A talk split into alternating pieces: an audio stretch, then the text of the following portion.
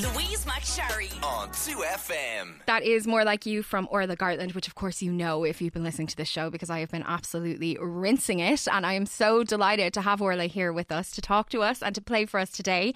Hello, Orla. Hello, Louise. I can't believe this has actually happened. This is our first Studio 8 session in like since pre-pandemic and what a perfect one because as I said I have played your music just over and over and over again on the show. It's so good. Thank you. You're so welcome. How Oh does my it feel to have your album out? It feels amazing. It feels very surreal, like a, something I've been waiting for for a really long time. Yeah, so tell me about that because you you write your music, you produce your music as well. So Mm-hmm. have you been kind of was it during the pandemic that you were kind of beavering away at all this or yeah. Yeah, I was lucky in that. I was lucky in that last year was meant to always be a writing year for me. The Okay. people I felt really, really felt for were people who were just about to embark on the like tour of their lives. Yeah. Whereas I was lucky in that I was always going to be. It was always going to be quite a solitary year. Um, so yeah, I, I did it all last year, which is kind of bizarre, and it was quite hard not to write sad lockdown songs about being stuck inside. But I think I made a very deliberate choice not to do that. Yeah. I don't think we need that from musicians. I don't think it's our job. No, no. I think that Charli XCX album that came out, like that was about lockdown in lockdown, came out at exactly the right time because we were all still in it. But now that we're kind of Mm. phasing out of it, I think you're right. I think you made some a very intelligent artistic decision there. oh, thank you. Well, it, you know, it's easy. Sad songs I can write in my sleep anyway, especially last year. But yeah, I just I didn't want that from a from a debut to be eleven or twelve songs of that. It's just very one dimensional. So I would much prefer to be the soundtrack to a you know nicer time. Yeah. Well, I, I really, really like the album and it's being well reviewed all over the internet and hopefully some people have had a chance to listen to it now. It's been out since Friday. Um, but why don't you tell people about it? It's called Woman on the Internet, which I love as a title and obviously that's a lyric from More Like You. Um, so tell me about that title and, and the album itself. Yeah, so I I came up with a title right at the end after I'd written and recorded everything. Someone pointed out to me that "Woman in the Internet" was a lyric that appeared in two songs, kind of accidentally. I'd made so much of the album in such a solitary way that you don't really have the you have no perspective or awareness of those things. So I hmm. didn't I didn't set out writing things with a with a theme in mind. I much prefer just writing a bunch of songs and then kind of after the fact looking at them all and going, "Oh, that's kind of interesting. A lot of them are about growing up, a lot of them are about identity, but it's not a deliberate choice. I think the only deliberate choice was don't write about lockdown. Right. That's no one needs that. So yeah, and then so Woman on the Internet appeared in two songs kind of accidentally and I and I just built her up as a character in my head as this sort of Wizard of Oz. No one in particular, but just a kind of faceless, nameless person I go to when I kind of feel feel lost. And it's a kind of, you know, there's a duality to it and that it sort of it sounds like a reference to my journey, which is also fine with me and uh, but in my head she's she's kind of this elusive character. Yeah, because of course you kind of built a huge following on YouTube and stuff doing music there in order to get to, to this place. I know you've released two EPs as well, but this is your first album. Um, I'm interested. I, I mean, I think the internet factor is something that can't be ignored by any of us from you know people my age people your age. I'm unfortunately older than you. People my age people your age but any of us who kind of live our lives via the internet whether it's for work but i think actually especially for work because some people mm. manage to they seem to be able to just dip in and out and still have normal lives. I do not manage that, and it seems like you don't either. So, talk to me about your relationship with the internet. Oh, it's it's really turbulent and ever changing. I think you can't really get away from it as an a, as an, a musician now, or as someone who's especially independent. I rely massively on the internet Yeah. to get the word out about new songs, gigs, merch, literally everything. And I think to have a good and kind of I hate this word because it's overused, but to have an authentic presence on this these sites, you have to use them. You can't just come in, you know. Send everyone a link to go to and then peace out. It's like you need to be present. You need Yeah. to learn um, the tone and the sense of humor of all these platforms because they're all different. Yeah. And so you kind of you do have to get involved, but yeah, getting involved it's uh I'm on my phone way more than I want to be. Yeah. And I think if I didn't have music to promote, there's a lot of times that like that Lorde song I would just fling my phone into the sea because I it's really hard to have any kind of separation and and the me being in musician mode uh, on my phone or, or on the internet versus me being in just regular person mode the lines are blurred you know Yeah. it just ends up a lot of Yeah. mindless scrolling I totally get that because I fantasize about that too. How nice it would be to just put your phone down and never Yeah. go back to it, or just just be one of those people who says, "Oh yeah, I don't do social media," and uh, but I have myself convinced that that's not an option, even though it probably is. I mean, mean, I could do it, but like it would definitely impact my career. Yeah. But it is a nice fantasy, isn't it? But then I wonder, would I be happy? I don't know. I know it's a very grass is greener thing, and I think for me, yeah, the the the split is I'm grateful for the internet did to me. It gave me a platform at the beginning to build on um, that I might not have had otherwise, but yeah, sometimes it's the best thing ever. Sometimes it just wants to destroy you. Yeah, well, one of the things that you that you sing about and that you wrote about on this album is that kind of comparison game of, you know, as you said already, the grass is always greener. Looking at other people's lives and looking at other people's existences, which obviously we all know, you know, the internet is a highlights reel, as mm-hmm, people say. Mm-hmm. You know, you're never getting the full picture of anyone's life, but it can be very difficult. And I presume in your career, it's hard not to compare yourself to other people anyway and kind mm. of what they're mm. achieving and stuff. It's impossible not to look left and right. Most of my friends do music. I guess that's just normally just gravitate to people who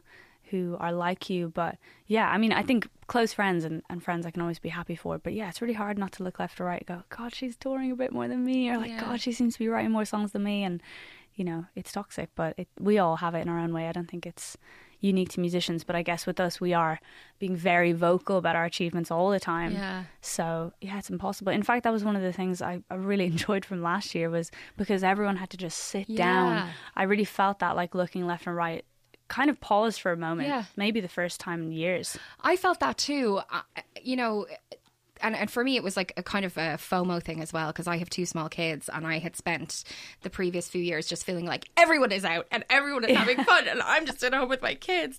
And then also yeah that person is going to these many events and I'm not doing this and I didn't record this today and I blah blah blah. And you're right there was a relief. I really felt that relief. Mm. I wonder will we be able to take any of that with us into I our hope future. So yeah, I can feel a little bit of a creeping back in for me, yeah. but not as bad as it was before. I think it was definitely perspective, and I think I would definitely be more comfortable with uh, with saying no to the next thing or, or missing some social event that I would have gone to before mm. because I can be a bit of a busybody like I can be one of those people who's going to meet everyone for coffee just to fill the day rather than sitting down and do the things I need to do so mm. yeah I think I think it would be a little bit easier to say no to the next thing but yeah, God, to, to bottle some of that energy from last year nice, without the comparison would be great. Yeah, I agree. Um, I, it's funny because I'm meeting you for the first time today, but I kind of feel like I already know you from, and honestly, it's not even from social media, it's from listening to your music because I really do feel like you're quite clear in your lyrics. They're very straightforward, they're mm. not cryptic, and I love that. I personally, I love that when I listen to music and I know exactly what the artist is saying. Mm. But there must be a kind of a vulnerability that comes with that as well, is there? Yeah, it's very hard on your sleeve. Again, it's a deliberate choice, but I used to hide behind a lot of metaphors and flowery, vague language. And I think that's actually kind of easier to do because you're just not as vulnerable. Yeah. But as a listener, as a fan of people, I want to know what they're talking about. Yeah. I just get so much from it. And actually, the thing that I took me a while to understand, to understand, but I kind of grew into a little bit with these set of songs was you can relate and understand you can relate to and understand someone's experience without it being your own. Yeah. And that's what i used to think. I used to think you had to be so vague in your songs to keep them accessible.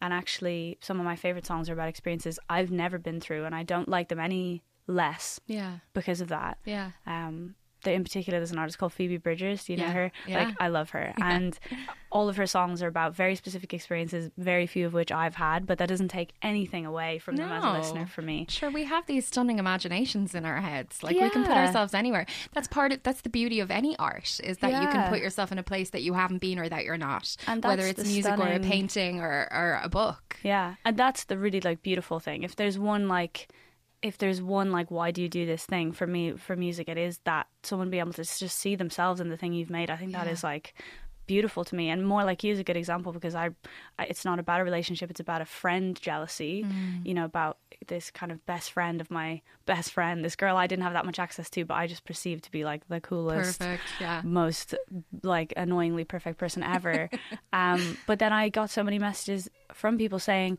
you know, oh, this reminds me of my ex. This reminds me of my mom, yeah. and like that's what that's stunning to me. Like, because yeah. it's not what I wrote about, but that good for you. That's not wrong. If yeah. that's what you hear in it, like that's yours. Yeah, thing. absolutely. Um, so you're based in London, and you've been there for six years. You, you were 19 when you went over there. Yeah, yeah, yeah, yeah, and you're staying there.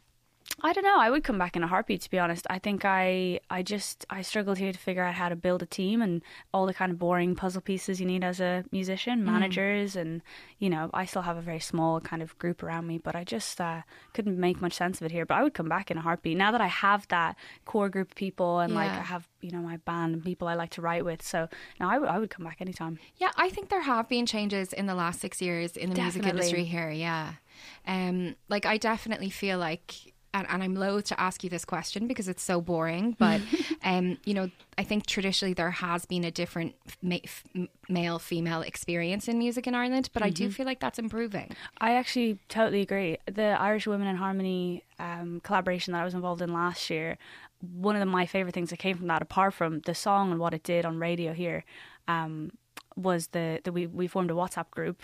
So me and all those like amazing women like Mm. Yeah. are chatting regularly, and it for me gave me such a sense of community within like Irish music that I didn't have before, Yeah. and.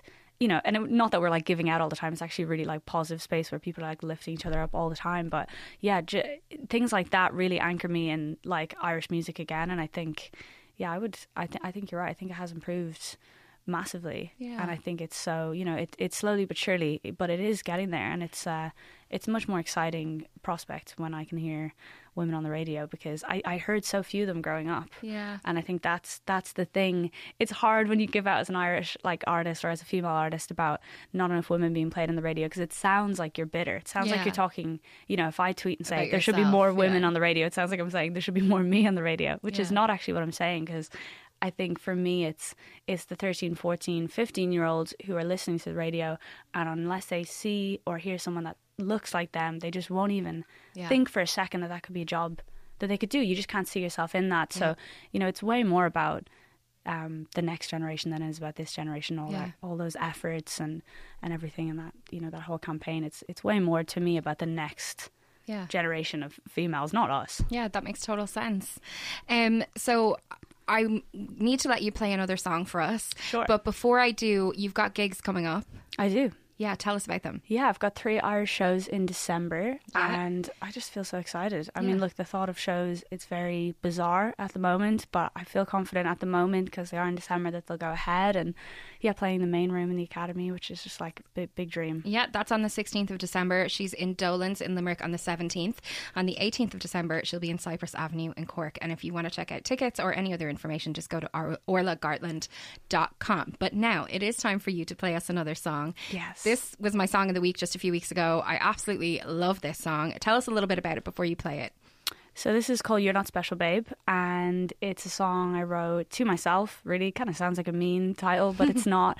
It's just about the kind of chaos of my twenties, how like turbulent that has been and will continue to be, um, and trying to take some reassurance in that that chaos is very universal. Like if you're going through it, like everyone is at some point, you'll come back up and then you'll go back down again. It's so true. And it's such a great song. I, I take it away, Orla Gartland. Thank you. Louise McSharry. on 2FM.